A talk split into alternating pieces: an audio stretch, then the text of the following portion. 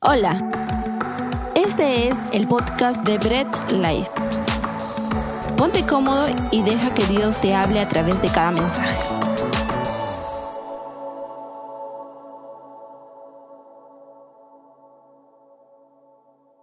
Bueno, genial. Estamos muy ya, wow, hemos cantado, hemos adorado, hemos orado y estamos muy felices de poder tenerte eh, conectado. Pues ya sabes, si recién te conectas, estás en casa, somos familia, estás bienvenido a esta, a esta reunión virtual. Y pues bien, queremos decirte algo, queremos decirte que puedes compartir, ¿no? Comparte este link, comparte, invita a alguien, ¿no? Dile, ¿sabes qué? Vamos a compartir la palabra, vamos a escuchar palabra, vamos a aprender más de la palabra de Dios y vamos a estar muy felices de poder tenerte y poder conversar contigo de acuerdo a la palabra. Ya acabamos nuestra serie ADN, si la quieres ver, pues revisa, ahí está en nuestro canal de YouTube, está también nuestra serie Visión, que son cosas, son temas fundamentales de cómo, con la Biblia nosotros respaldamos nuestra visión, nuestra misión y nuestra forma de ser como iglesia y pues te invitamos a verlo, a disfrutar eh, este, estos mensajes, estas enseñanzas. Ahora entramos en en una nueva temporada, una nueva serie. Es más, entramos en el mes de diciembre. ¿Y diciembre para qué es? Diciembre es Navidad para muchos. Y no vamos a entrar en el debate de si un cristiano debe celebrar o no debe celebrar Navidad. No queremos entrar en ese debate, pues eh, lo que queremos hacer es eh, aprovechar que el mundo entero celebre una fiesta que su objetivo principal es resaltar el nacimiento de Jesús, pues nosotros como cristianos también enfocarnos en predicar y en anunciar que ese nacimiento fue real, ese nacimiento tuvo un gran propósito y lo, lo que pasó en ese nacimiento, pues lo, lo vivimos hasta hoy, que es Cristo, ¿ok? Entonces vamos a enfocarnos en ello, vamos a enfocarnos así que vamos a darle un verdadero sentido a lo que a lo mejor las circunstancias o el capitalismo o lo que tú quieras llamar el paganismo eh, quiso deformar, pues nosotros vamos a darle una verdadera forma, ¿ok? No vamos a entrarnos a decirte celebra o no celebra la Navidad, pero sí te vamos a hablar bíblicamente de lo que ahora el mundo está pensando, que es el nacimiento de Cristo. Bien, y pues vamos a, entender algo. El solo nacimiento de Cristo nos habla de gracia. ¿ok? Nos habla de la gracia de Dios, la encarnación de Dios en Jesús, pues nos habla de su infinita gracia, de su infinito amor. Y yo quiero decirte que es muy fácil entender la gracia de Dios cuando mi situación era solo espiritual. O sea, ¿en qué sentido? Bueno, llegó la gracia de Dios en mi vida y pues me escogió todo y me limpió de mi pecado. ¿ok? A pesar de ser pecador, el Señor me escogió, dijo, este va a ser hijo mío, y me quitó el pecado. Es muy sencillo, es más, es más sencillo poder entender ello.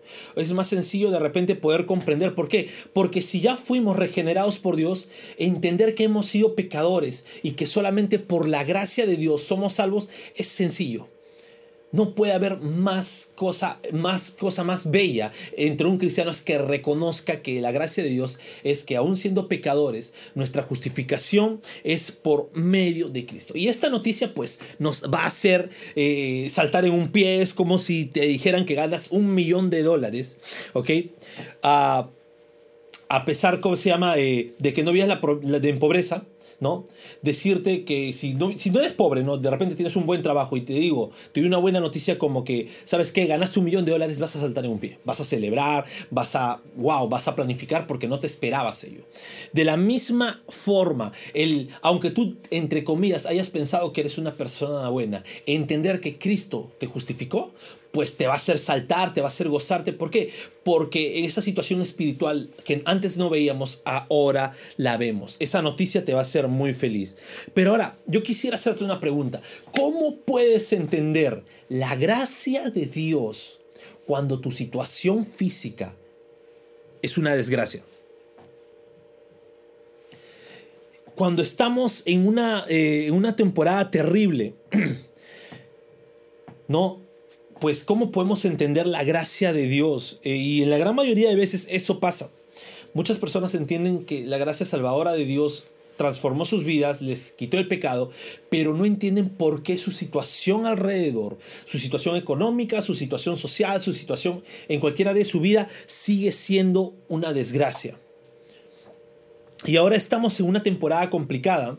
Muchas personas experimentan la gracia de Dios, pero sin embargo su situación sigue siendo eh, una, una, viviendo una, alrededor una desgracia.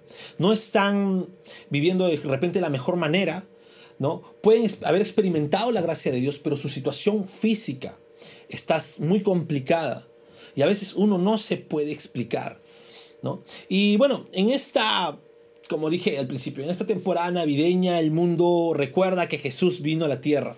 Es el mejor regalo que el mundo pudo haber recibido. Eh, a través de Cristo podemos encontrar el camino, podemos encontrar la verdad, podemos encontrar la vida, llamarnos hijos de Dios y esa es la gracia de Dios en ello.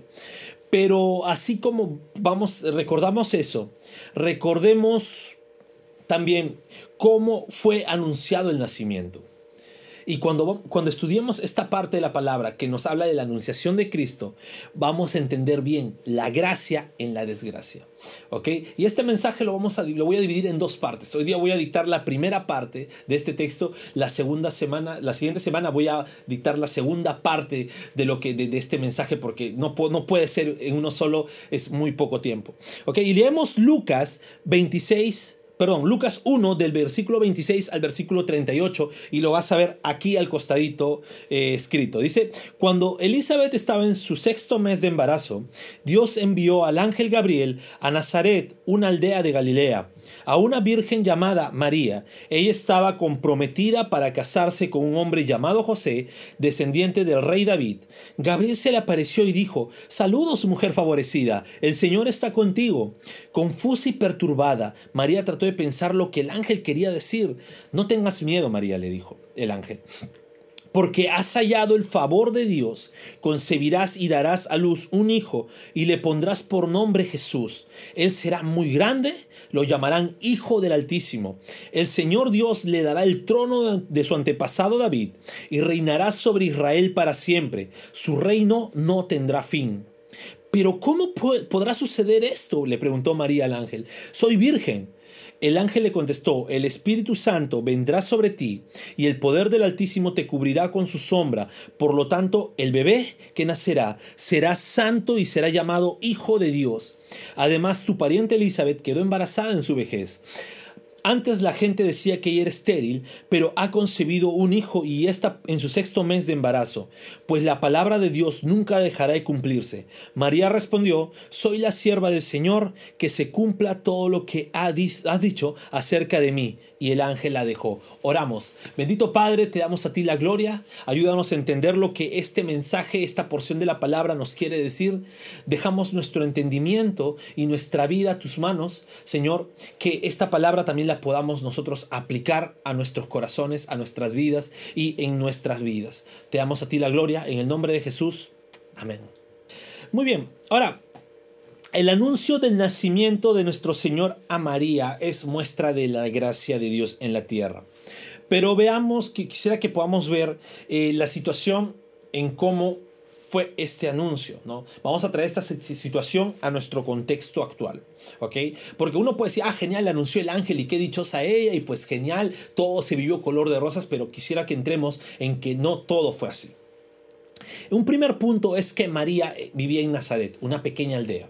Vivir en Nazaret hoy en día sería como vivir en el barrio más marginado, en el barrio más marginal, en el barrio donde la gente no quiere ir, en el barrio donde no hay nada que ver, ¿no?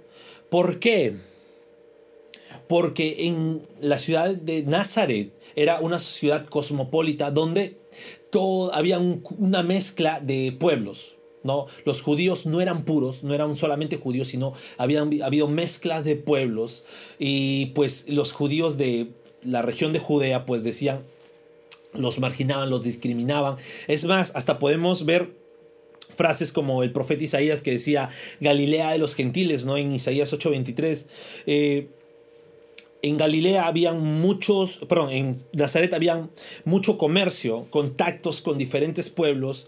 Eh, los de Israel se casaban con extranjeros y esto era algo como que prohibido para los, los judíos. No, no, se podían, no podían tomar pareja de extranjeros, pero en Nazaret ocurría esto, por eso eran marginados. María venía de ahí. Es más, tan discriminados eran que incluso, ¿no? Si lees Juan 1.46, ahí dice Natanael, ¿no? ¿Puede algo bueno salir de Nazaret? refiriéndose a Cristo. ¿Puede algo bueno salir de Nazaret? O sea, hasta ese punto Nazaret era sumamente marginado. Y María venía ahí.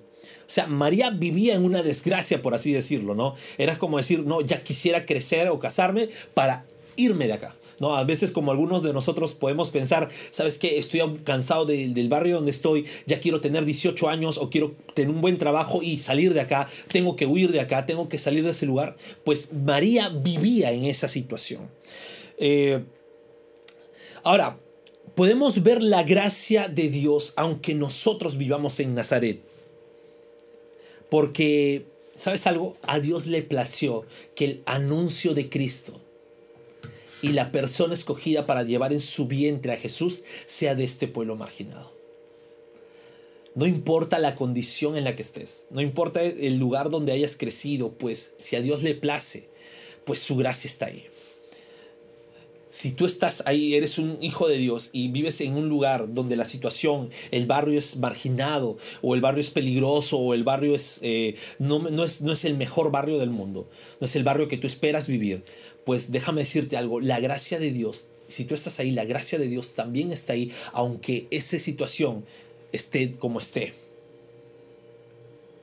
¿ok? Nadie se esperaba que el anuncio del Mesías o la mujer que iba a ser escogida por Dios para traer eh, en el vientre a Jesús sea de ese barrio marginado. La gracia de Dios está por encima de la situación del lugar donde vives. Y pues así como fue, fue anunciado el nacimiento de nuestro Señor en una aldea marginada y olvidada, el anuncio del Evangelio escúchame bien, debe ser llevado a todo lugar, así sea el lugar más marginado. ¿Sabes? No te avergüences de vivir en Nazaret. No te avergüences de que la situación de tu sociedad está así. Pues recuerda que la gracia de Dios está incluso en medio de ello y eso no puede impedir que el anuncio del Evangelio sea esparcido en la ciudad donde estás, así sea Nazaret o incluso sea peor que Nazaret. Así que eh, María vivió en Nazaret, la gracia de Dios se reflejó en Nazaret y sea donde vivas, pues la gracia de Dios está ahí y anuncia el mensaje del Evangelio. También quisiera que, veamos algo de la vida de María, es eh, la vida condicionada que llevaba. Y quisiera que hablemos un poco de ella, ¿no? Eh, nosotros no no tenemos, no compartimos también la doctrina mariana de nuestros amigos católicos romanos, pero nosotros podemos sí decir que glorificamos a Dios porque escogió a esta mujer para llevar en su vientre la encarnación de Jesús. Jesús fue encarnado, nació y algo que nos enseña este pasaje, y no, no es adorar a María, sino es entender qué nos enseña con respecto a la gracia de Dios en una vida condicionada. María vivió una vida condicionada. ¿Por qué? Era una mujer virgen. Una mujer virgen que no había conocido varón, ¿no? Y para el contexto judío significa que no estaba casada. ¿Ok? Y María recibió el anuncio que iba a salir embarazada. ¿Se imaginan? ¿No? Oye, no conozco, no conozco varón, dijo. No he estado con nadie en mi vida. ¿Y cómo voy a salir embarazada?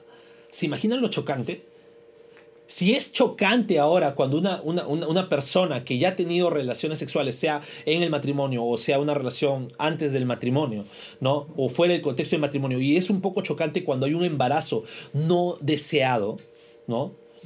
Imagínense a María diciendo, pero no he conocido varón. ¿Cómo voy a salir embarazada?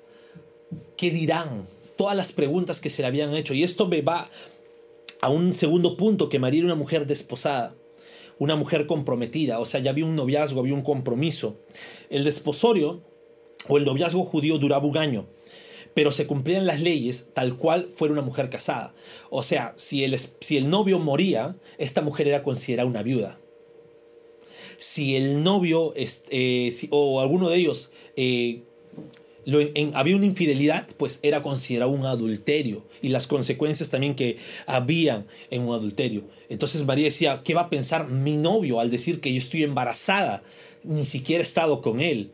¿Qué puede pensar? Todas esas preguntas. Y, ¿saben por qué más condición tenía su vida de María? Porque por la edad que conocía. Conocerle a María es en este contexto sería escandaloso. ¿No? ¿Por qué? Porque el desposorio en una mujer judía se daba entre, escúchame bien, entre los 12 y 13 años.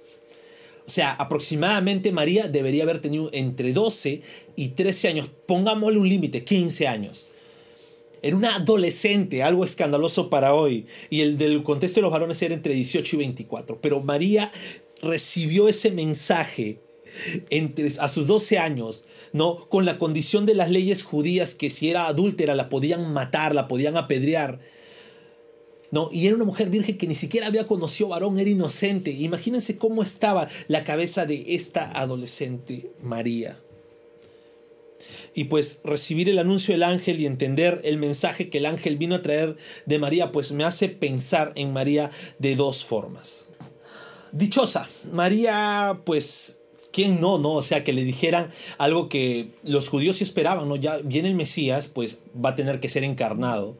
Eh, una mujer va a tener que ser elegida como madre. Entonces, María, wow, yo soy, yo soy, yo soy la mujer, yo soy. no, imagina, a pesar de su corta edad, se imaginan, ¿no? Emocionada, dichosa, porque iba a traer al Mesías en su vientre, iba a tener a Jesús en su vientre, ¿no?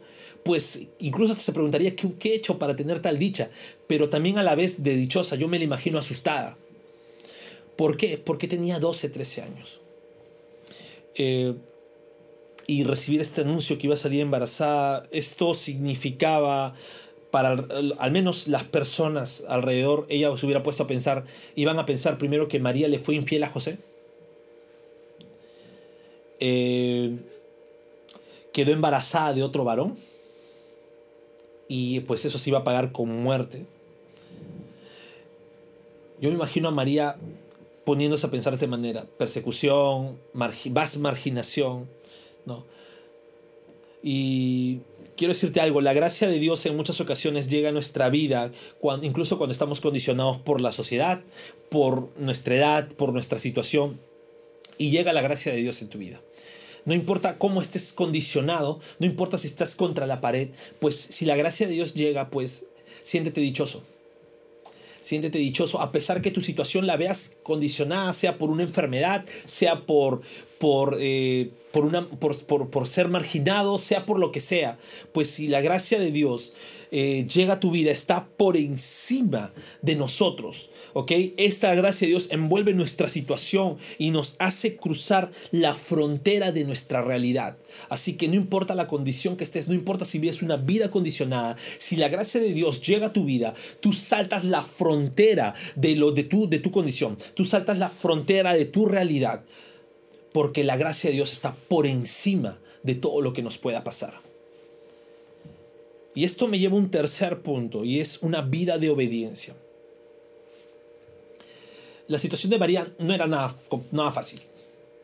Tú puedes decir, hey, pero recibió la noticia que Cristo iba a nacer en, e, por ella. Pues, pero no era nada fácil. ¿Por qué?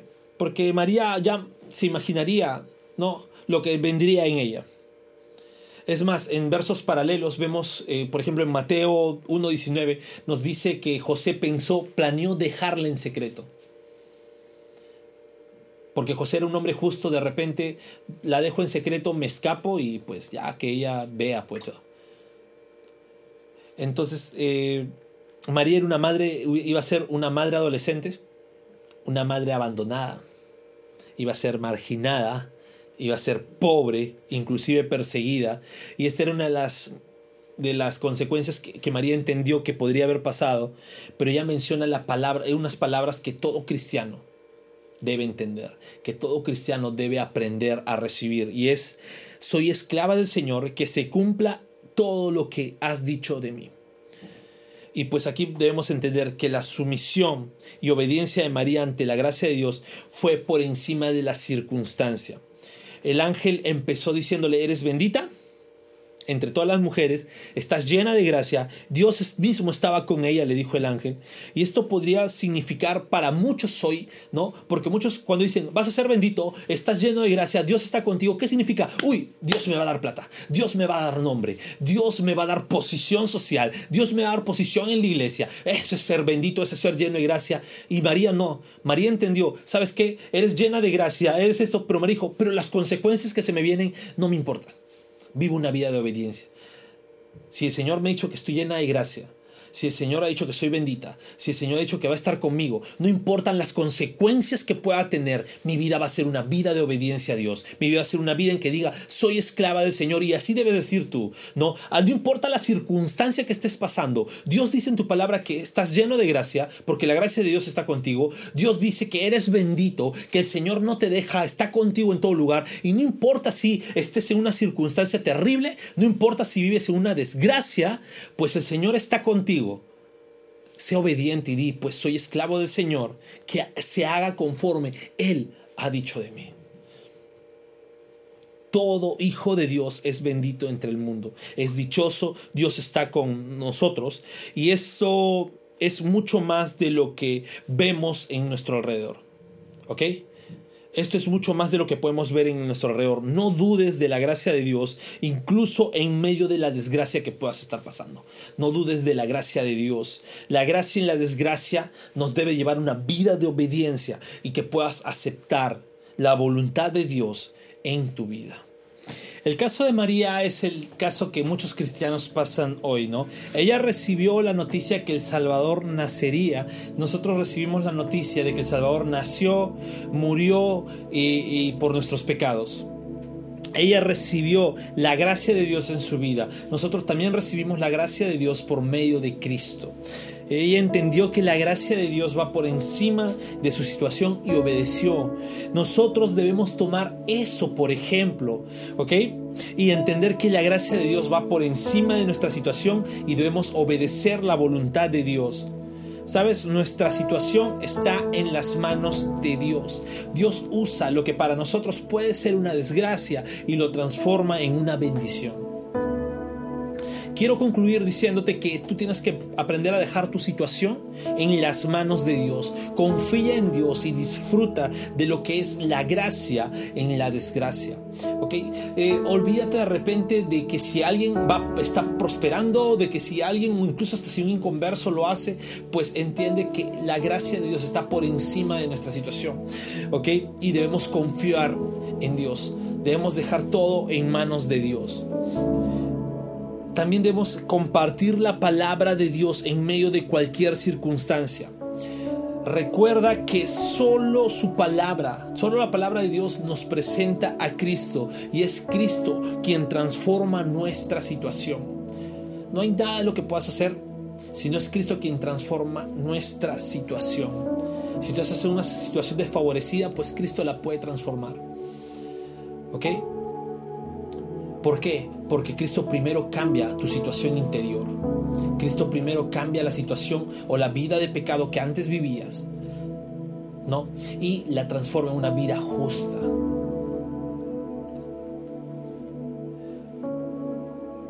Si no hubiese sido Cristo quien estaba en el vientre de María, no hubiera existido la gracia de Dios en ella. Y su situación hubiese sido de María de pura desgracia. ¿No se imaginan? Sin Cristo, pues la situación de María hubiera sido solamente desgracia, no hubiera habido gracia en ella. Embarazada, joven, abandonada, pero al ser Cristo, la gracia de Dios estaba en ella y es Cristo quien lleva la gracia en medio de la desgracia. ¿no? Tú puedes vivir una situación, pero si Cristo está en, tu vida, pues esa desgracia se transforma en gracia de Dios automáticamente. ¿Y por qué lo hace? ¿Por qué la gracia de Dios? Porque Cristo en su gracia transforma nuestra situación.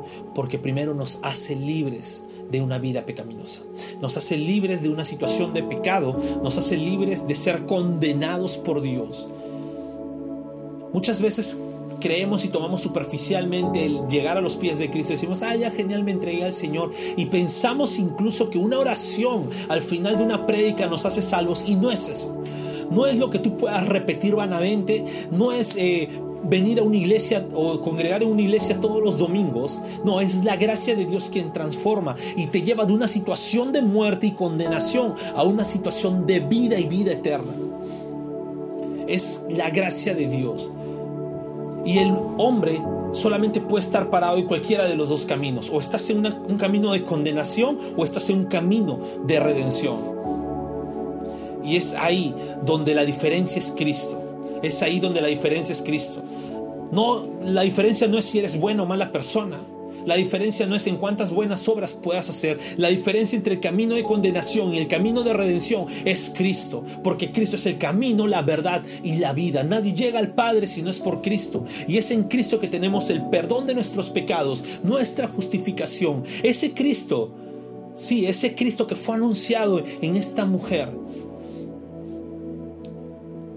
Y que transformó su, su desgracia en una gracia Ese Cristo es quien transforma nuestra vida desgraciada y nos lleva una vida llena de gracia.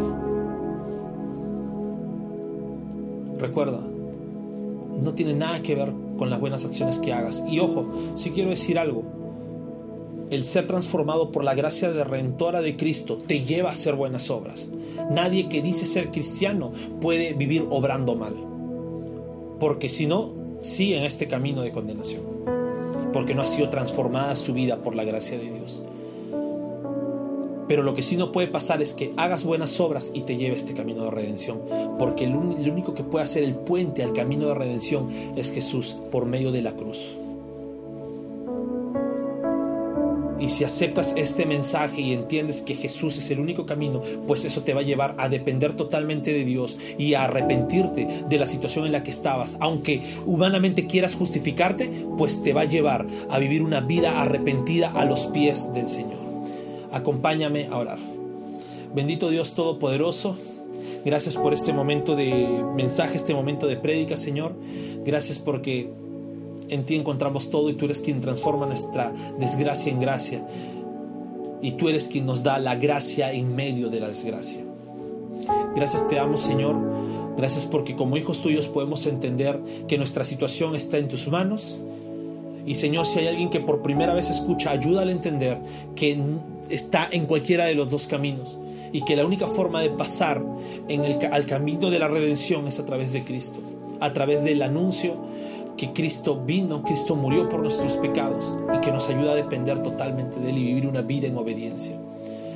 Dios, gracias porque no importa si hemos vivido en una especie de Nazaret, no importa si hemos vivido una vida condicionada, pues tú y en tu gracia nos llevas a vivir en obediencia. Te damos a ti toda la gloria, Señor, en el nombre de Jesús. Amén.